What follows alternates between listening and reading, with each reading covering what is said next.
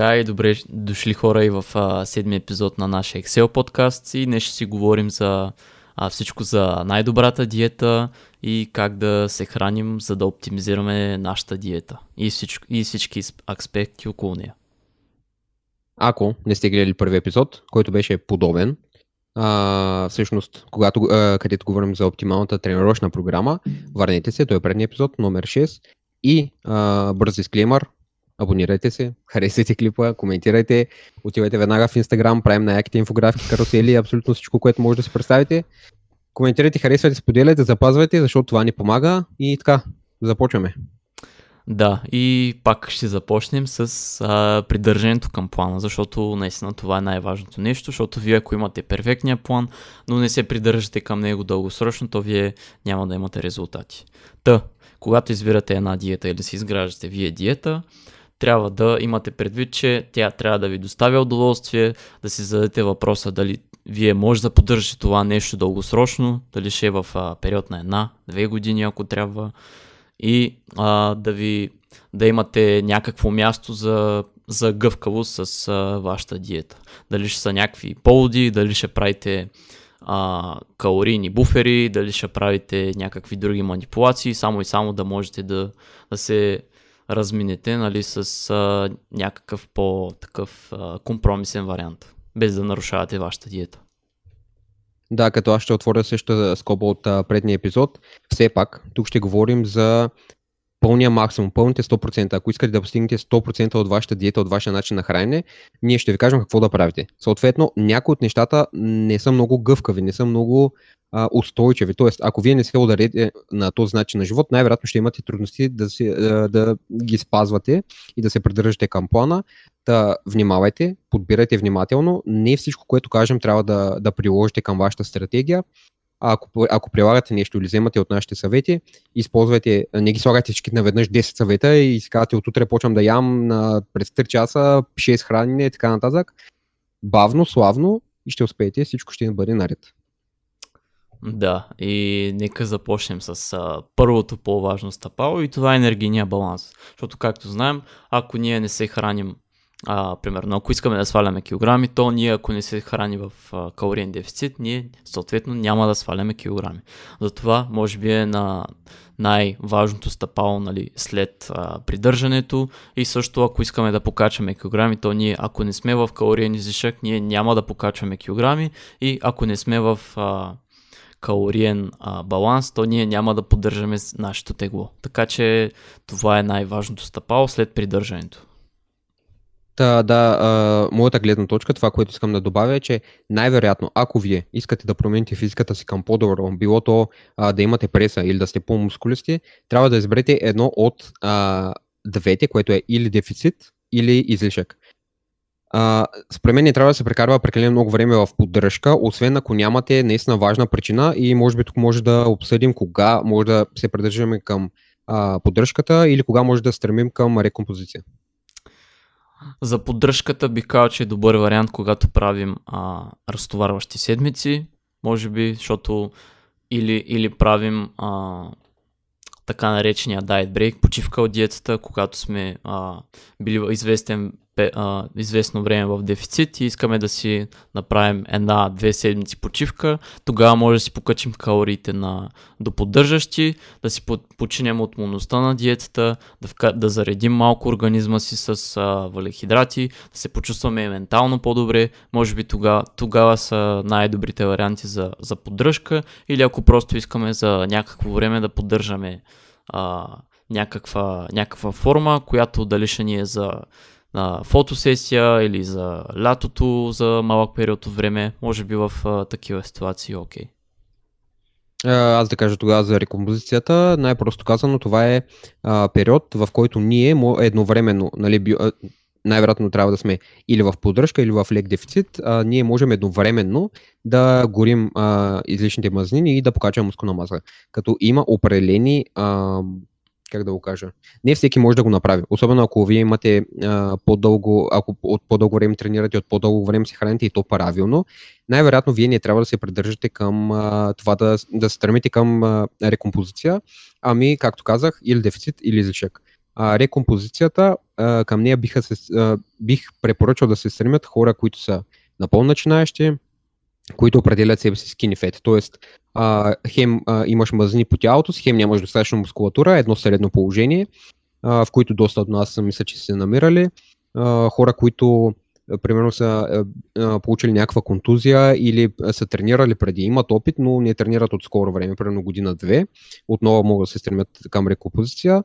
И на трето място бих казал хората, които да тренират, да хранят се, що годе добре, но не достатъчно, т.е. не са оптимизирали тренировъчните и хранителните стратегии, които ви казваме в тези епизоди. Мисля, че има и четвърти вариант, хора, които са с надормено тегло и имат по-висок процент подкожни мазнини, при тях също е по-лесно да се случи рекомпозицията. Да, напълно съгласен. Всъщност, нещо друго трябва да обясняваме какво е излишък, поддръжка и дефицит? Ами, може да обясним някакви, може да дадем някакви ориентири за това, примерно ако искаме да сме в дефицит, какъв дефицит да предприемем. В излишък, нали, с колко процента да покачим калориите си и това, като ориентири. Ти какво ще кажеш? Ако искаш, съгласен, започвай. Добре, аз бих казал като дефицит, ако имате да сваляте малко повече килограми, започнете по-агресивно, което ще рече, може би да свалите калориите си с едно горе-долу 300-500 калории, вече в зависимост от това какъв процент искате да сваляте на седмица от телесното си тегло, но да кажем 20% да махнете от калориите си са добър старт. Вече ако не сваляте с желаното темпо, може да или да увеличите дефицита, или да увеличите енергоразхода си, защото може и по този начин също да забързате темпото, с което сваляте и да увеличите, нали, енергоразхода си. Значи, ако можем да добавим някакъв диапазон, да влезете в дефицит от 10 до може би 30%, като аз над 30% не бих дал, освен ако наистина дадения човек е с много наднормен тегло, нали, който влиза в категорията obese. Нали, вече тогава може би има някакъв резон да отиваме към 40-50%, но това са рядкости. Съответно, когато казваме, че може да влезете в по-голям дефицит, т.е. по-бързо да смъквате, това означава, нали, това звучи перфектно, но вие не вземате под предвид това, че когато е по-агресивна диета, тя е по-трудна. Съответно, вие изпитвате повече глад, ядете по-малко храна, спите по-малко и всичко свързано с това. Абсолютно, добре. И ти кажи за поддръжка. За излишък, прощавай. Да, излишъка, всъщност там препоръки, които аз бих дал, по-скоро там, както, значи в дефицита казахме, че е зависил от процента на подкожна мазнини, които се намирате, докато при излишъка отново е важно това. Нали, дали за примерно сте на прекалено висок процент подкожни мазнини, най-вероятно не е най-доброто нещо да продължите да покачвате. Най-вероятно първо трябва да минете през дефицит, после да смените към излишък. Но ако мога да дам, ако се нали, изключим процента подкожни мазнини, като насоки бих дал възоснова на тренировъчната ви кариера, т.е. вашия опит в залата. Ако вие сте начинаещ, т.е. човек, който тренира от не повече от една година, т.е. има заложби да качва по-бързо мускулна маса, не е достигнал далеч от генетичния си потенциал, бих казал от нещо от сорта на от 1,5% до 1% на месец от теглото. Тоест, да кажем 1% теглото, ако са 80 кг, 0,8 грама или килограма всъщност на месец. Ако сте средно напреднали, бих се придържал по-скоро към 1%. Ако сте напреднали, вече е по-скоро 0,5 и всичко надолу. Да, но това също зависи от времевата рамка, която имате, колко време ще покачвате, наистина вече става доста индивидуално, колко килограма сте и така нататък. И не дадохме, когато сте в дефицит, какъв е желания горе-долу препоръчителния процент, с който да сваляте на седмица. Генерално препоръките са между 0,5 и 1% от телесното си тегло да сваляте на седмица. Като аз казах, че ако имате да сваляте повече килограми, започнете да клоните към по-високата цифра, който ще рече, нали, 1%. Ако в случая сте 70 кг и искате да сваляте с по 1% телесно тегло на седмица, това ще рече по 700 грама на седмица. А пък ако искате да сваляте, нали, с 0,5, това са 350 грама на седмица. Като и аз да отворя последна скоба, както може да видите, Румен каза, пребърките, които аз дадах за покачване, са на месец, докато пребърките, които каза Румен, са на седмица. Съответно, двата процеса са напълно противоположни и различни. Дефицита, т.е. смъкването на подкожни мъзни, става много по-бързо, докато изграждането на мускулна маса става много по-бавно и много по-трудно. Затова са съответно тези времеви рамки. Да, и генерално за дефицита времевата рамка, може би златната среда е между 2 и 3 месеца, не повече. Съответно, ако трябва да правите по-голям период на калориен дефицит, вече може да вкарате и така наречения diet break, където може да покачите калориите си до поддържащи, за да си починете малко от диетата. А вече когато качвате, може би 3-4 месеца, и през 3-4 месеца може да правите по един миникът, което там вече е малко по-агресивно сваляне на калориите, за да си починете малко пък от излишъка, многото калории, да ви се покачи малко апетита, но не бих казал, че е задължително, особено пък ако сте начинаещи. Това е по-скоро за средно напреднали и напреднали, вече пак зависи от по-дългосрочната ви цел каква е. Аз за покачване бих казал минимум 6 месеца, по-скоро 3 месеца мисля, че не е достатъчно. Минимум 6 месеца, мисля, че златната среда, говорили сме в предни епизоди, 80-90% от годината, т.е. 12 месеца, вие да сте в излишък, т.е. да кажем 9-10 месеца, ако е златната среда, дори ако може да си позволите, съответно всичко над една година абсолютно окей. Да, аз съм напълно съгласен с теб, имах предвид да, на 3-4 месеца да правите един миникът, когато сте средно напреднали и напреднали. Но вие, ако сте начинаещи и дори да тренирате, да сте постоянни с вашите тренировки, тъкмо навлизате в залата и да се храните с достатъчно количество протеин, вие дори да сте на поддръжка, пак може да имате супер прогрес. Мисля, че това беше за първата стълбица. Да преминем към макронутриенти. Тук може да се говори много, защото всеки е търсил колко протеин трябва да ям, тук казват 1,6, тук 2, тук до 3 грама, тук цял ден протеин трябва да ям, и има супер много информация. Всеки е защитава по страхотен начин с изследване и така нататък. И да, ти какви препоръки би дал, като за да обясним, говорим макронутриенти, това са протеин, въглехидрати и мазни, като има четвърти макронутриент, за него няма да говорим, него всичките си го правите, даже по много, и той е така наречен алкохол. За него няма да даваме препоръки. Да, има и един подмакронутриент, който спада към въглехидратите, това са фибрите. Та, мисля, че най-важният макронутриент е протеина, що става въпрос за хора, които се занимават с тренировки с тежести, наистина е най-важният макронутриент. Като ориентири, протеина по-скоро да е между 1,6 грама на килограм и 2,5 грама на килограм, като това може да се покачи до 3 грама на килограм, ако сте в по-тежък дефицит, може да си покачите протеина, защото протеина има доста... е най-защитащия макронутриент, ще ви запази мускулната маса, и също има и най-висок термичен ефект на храната, за да се обработи, се изискват също калории. И да, горе-долу това е препоръката. Когато сте в дефицит, клонете към по-високата цифра, и когато сте в излишък, може би към по-малката, защото ще ви засища иначе много протеина, пък ако разполагате с повече калории, ще ви е по-трудно да се изяждате цялата храна. И може би това са препоръките. Ти какво ще кажеш за мазнините, понеже те са може би втория по-важен макронутриент?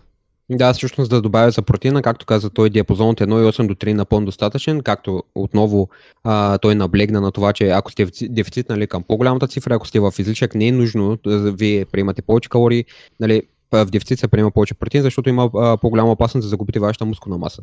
Затова го казва той. Съответно, ако можем да дадем златно правило или златната среда, то е 2,2 грама на килограм, т.е. по средата на диапазона.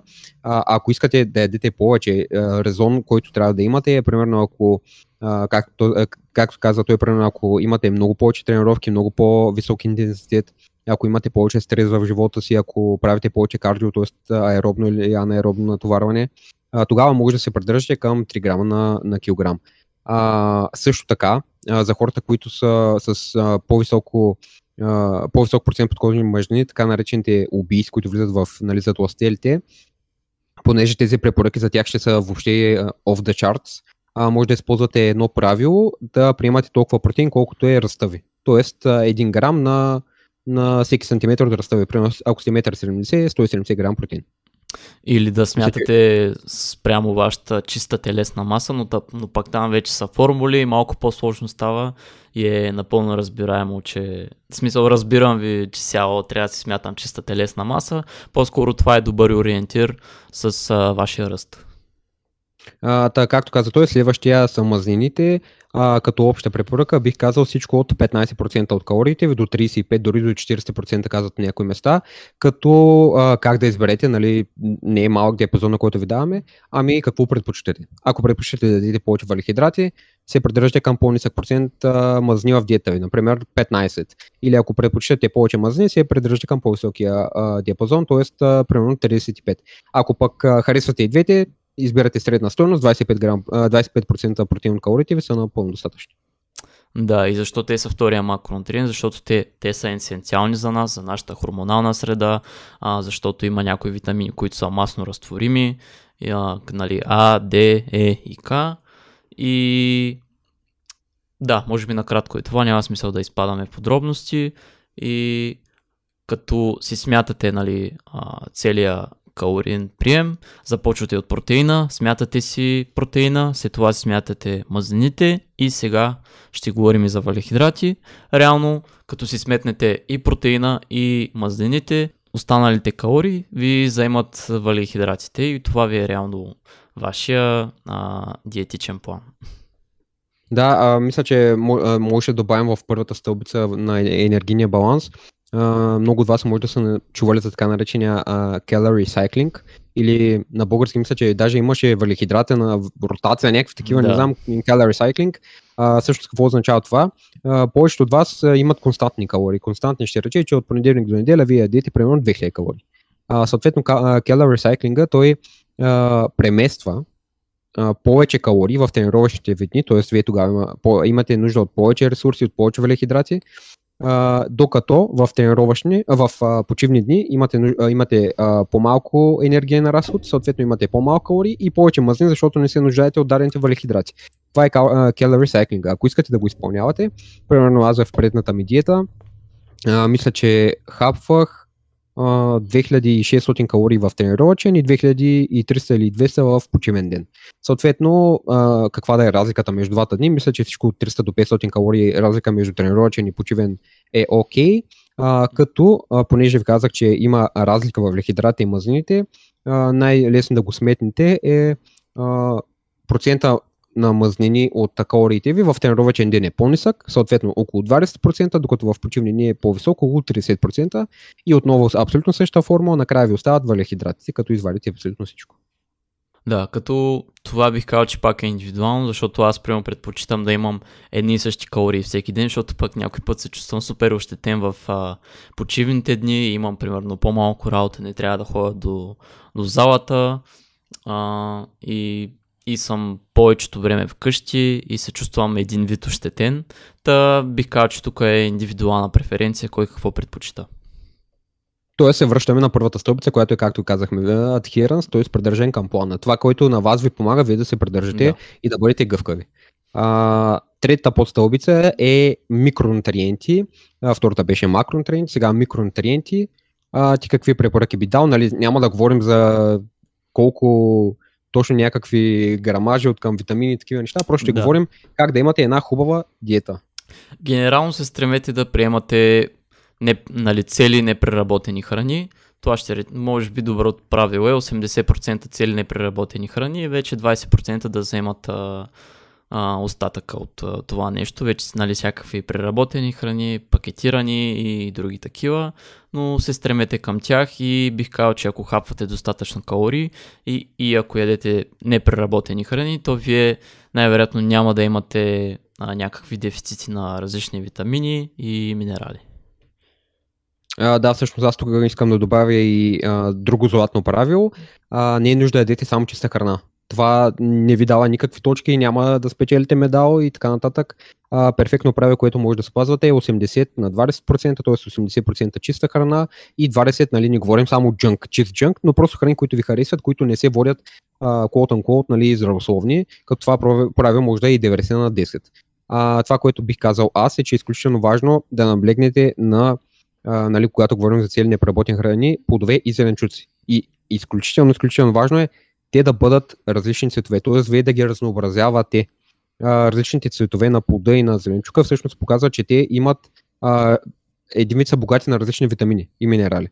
Това е. Трябва да има вариация. Дори трябва да има вариация на източниците на протеин, въглехидрати и мазнини. Да разделите примерно месо, яйца, риба, примерно тези бобовите култури. Да разнообразявате въглехидратите с висок гликемичен индекс, нисък гликемичен индекс, различни видове мазнини. И това според мен е една балансирана цялостна диета. Но не се ограничавайте. Тоест, примерно, не казвате спирам да ям хляба. Вие буквално ограничавате един макронутриент или спирам да ям сладко. Не е нужно. Ако ви влиза в калорийния прием, вие нямате абсолютно никакъв проблем да си хапвате.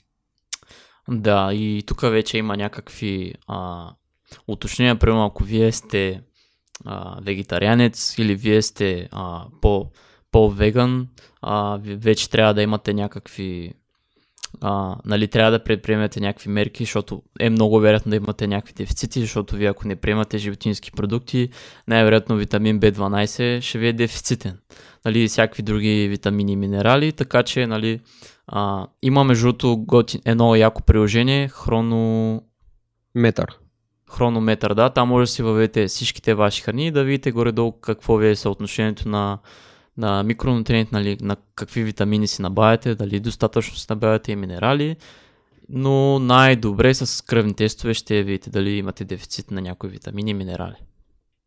И всъщност към тази подтема да отворим една скоба и за хидратация, т.е. прием на течности, защото мен лично доста хора са ме питали, нали, колко вода трябва да пия, има някакви калкулатори, нали, по килограми и така нататък. Не, хора, смисъл спокойно.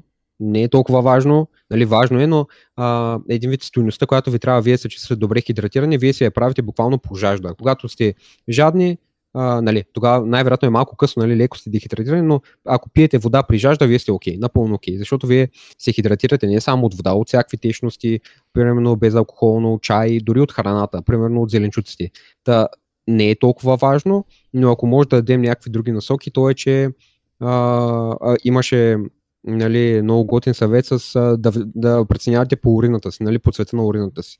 Съответно, колкото по-към оранжево е урината ви, толкова по-дехидратирани сте, толкова колкото повече е безцветен цвета, толкова по-хидратирани сте.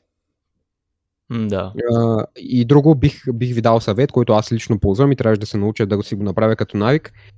При ставане, когато се събудите, не първата ви работа да си направите кафе, а първата ви работа да изпиете една или две чаши вода. Вие сте били дехидратирани, не сте приемали течности, било 8 часа, 7 и така нататък. Първо хидратация, после кофеин. Да, особено ако тренирате сутрин, хидратацията е наистина много важна. И като цяло преди тренировка хидратация, нали, е хубаво да сте хидратирани, за да се представите възможно най-добре. Да, като отворя всъщност тази скоба, аз лично се придържам и към правило преди тренировка, ако, нали, то зависи от човека, от килограмите ви, от всичко, но най-вероятно от литър и половина, ако може да спиете преди тренировка, сте напълно окей. Да, и друго, какво да добавим, аз за хидратация не се сещам. Ами към четвърта стълбица, която е най-най-най обширна и всъщност има много променливи в нея. Аз помня, когато за първи път запознах, беше ми много интересно, защото буквално може да намесиш супер много неща, но както казах в началото, тук вече навлизаме в по-малко значителните стълбици, т.е. не се вманичавайте по тях. Ако всяко нещо, което ви кажем тук, го приложите, буквално ще станете роб на диетата си, а това не е, което ние искаме. Да, и това е meal timing, който да, ще... или nutrition timing, така наречено времево разпределение на вашите макронутриенти, за които говорихме по-рано. Да.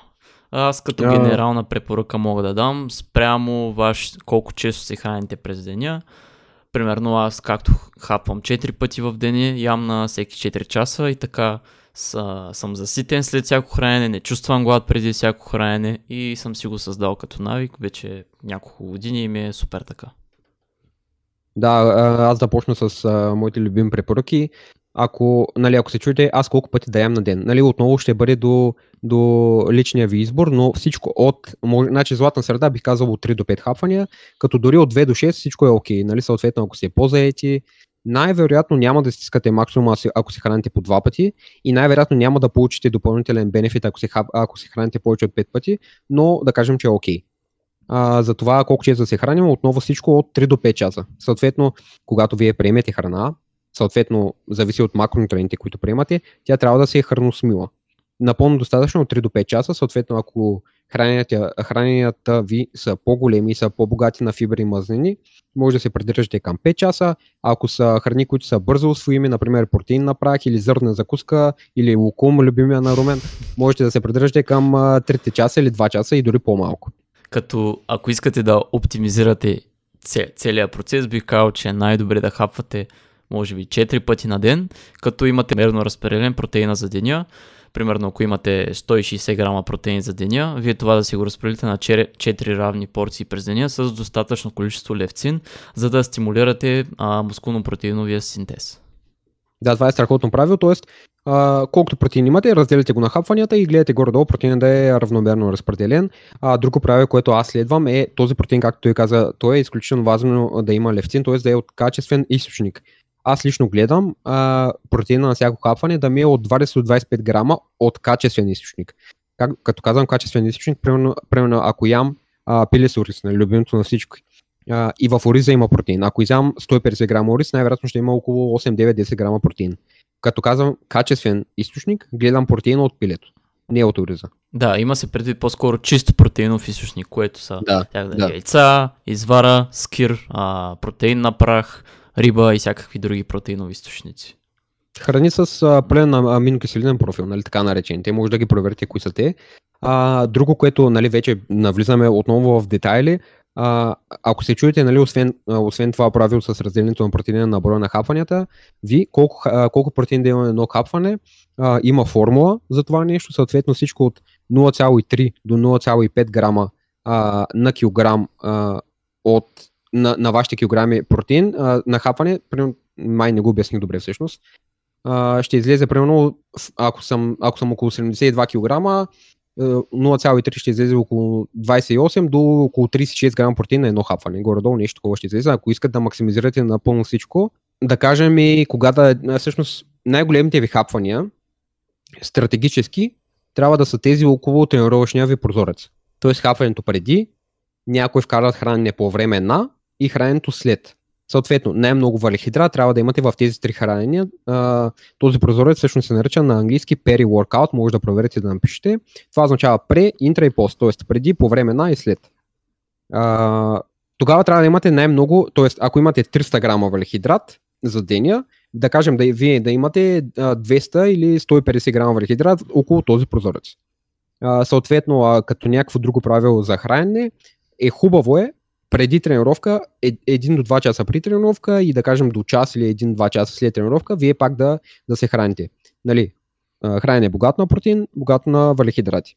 Съответно, храненето след тренировка е хубаво да бъде най-голямото ви хранене за деня. Най-богато на въглехидрат и най-голямото. Други, примерно, нали, специалисти или science-based треньори препоръчват и след тренировка да се приемат бързо усвоими протеини и въглехидрати.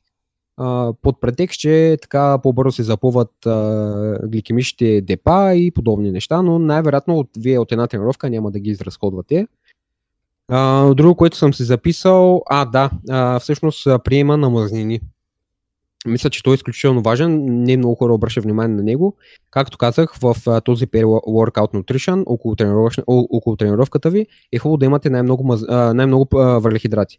Съответно, обратното е хубаво да имате най-нисък брой грама мазнини. Мисля, че максимално от 5 до 15 грама, максимално 15 грама. Защо? Защото мазнините, както и фибрите, забавят усвояването на въглехидратите. и като цялостно на протеини на храненето, което ние не искаме. Така може да ви стане лошо по време на тренировка. Ако сте забелязали колко близко до тренировка се храните, ако ви става лошо или дискомфортно, най-вероятно сте хапнали прекалено голямо хранене или прекалено скоро преди тренировката. Като пак бих казал, че това е индивидуално. И също нищо няма ви стане, ако не ги спазвате тези неща. Смисъл, нали, да, както казахме, следваме си стълбичката. Тези неща са, ако искате да изтискате последните 2-3%, да кажем, от вашия потенциал, но нищо няма да ви стане, ако не може да си го позволите да спазвате тези неща, ами спазвате, нали, основните неща. Така, че... И последен съвет да добавя само за мазнините, така наречения pre-bed meal, т.е. преди да си легнете или последното хапване за деня ви, е хубаво да е най-богато пък на мазнини, съответно да има по-бавна усвояемост на протеина и на всичко, което хапвате, т.е. да имате вие ресурси или тялото ви да се храни, докато вие спите. Да, добър пример е да хапвате яйца преди лягане. Пример, да. Да. И последната стълбица, любимата ви на всички, най-важната от всички, съответно добавки. Нали, базикам се, не е най-важната, най-малко важната. Да, като добавки аз бих казал, че протеин на прах може би е... Не бих казал, че е задължителна, по-скоро е окей да имате във вашата диета, особено, нали, ако се занимавате с тренировки с тежести, защото едно протеин на прах ви дава вариация, нали, на протеиновите източници, може да си правите всякакви готини рецепти. Вкусно е да си правите някакви неща, защото по принцип протеина прах ви идва под най-различни сладки вкусове и е практично и удобно. В смисъл, буквално ако сте на път някъде или сте в залата и ви трябва бърза доза протеин, една доза протеин, дори с вода, веднага си вкарате едни 20-25 грама протеин, което е супер лесно и удобно. На второ място, всички знаем, всички сме я приемали, креатин. Най-изследваната добавка, най-ефикасната добавка, всъщност тя ще ви помогне да подобрите резултатите си. Нали, това, което казва, че най-вероятно може да ви добави едно повторение, едно-две повторения, но съответно това е подобрява вашия перформанс. Нали? Всеки иска това, всеки иска да е по-силен. Съответно няма никакъв проблем да го приемате от 3 до 5 грама на ден, напълно достатъчно. Съответно мисля, че има формула, ако искате да зареждате, но не е нужда да зареждате. Тоест зареждащата фаза, която я пише на добавките, когато бяхме по-малки, всеки искаш да зарежда. Съответно това е маркетинг трик, вие да свършите по-бързо с тубата малката, която сте си поръчали, да си купите нова. Да, но пък е сравнително ефтина добавка. Вариантът с зареждането е една седмица по 20 грама всеки ден, за да ви се насити по-бързо организма с нивата на креатин фосфат, но не мисля, че има смисъл, просто приемете от 3 до 5 грама всеки ден. Напълно съгласен. Твоя любима следваща? Какво си писал ти? D3. D3, да, витамин D3. Може би по-скоро това от здравословна гледна точка може да я приемате, защото особено пък в зимните месеци, когато нямаме голям излъз на слънце, има всякакви позитиви за костната ни система, за имунната ни система и може би това е по-скоро. Приемайте там по 2-3 хиляди единици на ден, дори по-високи дози не показват някакви вреди и мисля, че дори сега наскоро гледах на Stronger by Science, бяха правили клип за витамин D преди известно време, че много хора в България, 25% хора от населението в България са дефицитни, 50% имат недостатъчно нива на витамин D и 20%, нали, останалите си приемат достатъчно количество, така че да, но пак е ефтина добавка и не пречи да я приемате, особено в зимните месеци. Да, напълно съгласен. И следващата пак така наречена, нали, General Health Supplement, нали, за вашето здраве, омега-3, т.е. масните киселини. Съответно, ако вие приемате риба, т.е. често приемате риба, консумирате, храните си, готвите си, по-често имам предвид 2-3 пъти на седмица, което не мисля, че много хора правят. Съответно, нали, суплементацията е добър вариант. Най-просто казано, това е грижа за вашето сърце. Така бих определил омега-3. На следващото място съм писал магнезий. Магнезий всички знаем за какво е, защо, как да го приемаме. Не мисля, че има значение самата форма на магнезий. Аз лично приемам на прах, като гледам да приемам в дните на тренировки, когато тренирам. Да, и може би има някакъв резон от мултивитамин. Ако просто искате да подсигурите вашият вашия таргет на микронутриенти през деня, или сте в дефицити, не сте сигурни дали си приемате всичките микронутриенти от диетата и имате съответно малко, разполагате с малко калории. Да, и последната добавка, която ние лично смятаме, че е ефикасна и нали, всеки от вас може да приема, то всеки от вас я и приема, и това е всъщност кофеина, така наречен, т.е. е нали, перформанс бустър отново. Той ще ви подобри, нали, всъщност подобри вашите резултати в залата, ще намали, мисля, че намаляваше, един вид ставате по-поносими към болка и ставате по-издръжливи за дадената сесия. Има формули по колко грама кофеин да приемате според вашето тегло, но това, което бих казал като съвет е, когато приемате кофеина, и не случайно казваме кофеин, не казваме бустери, защото това е основната съставка, няма смисъл да си давате парите за бустер, просто си вземете кофеин и спиете кофеин. Да приемате кафето, да върна нали, на предната точка, да приемате кафето около 30-40 минути преди тренировка.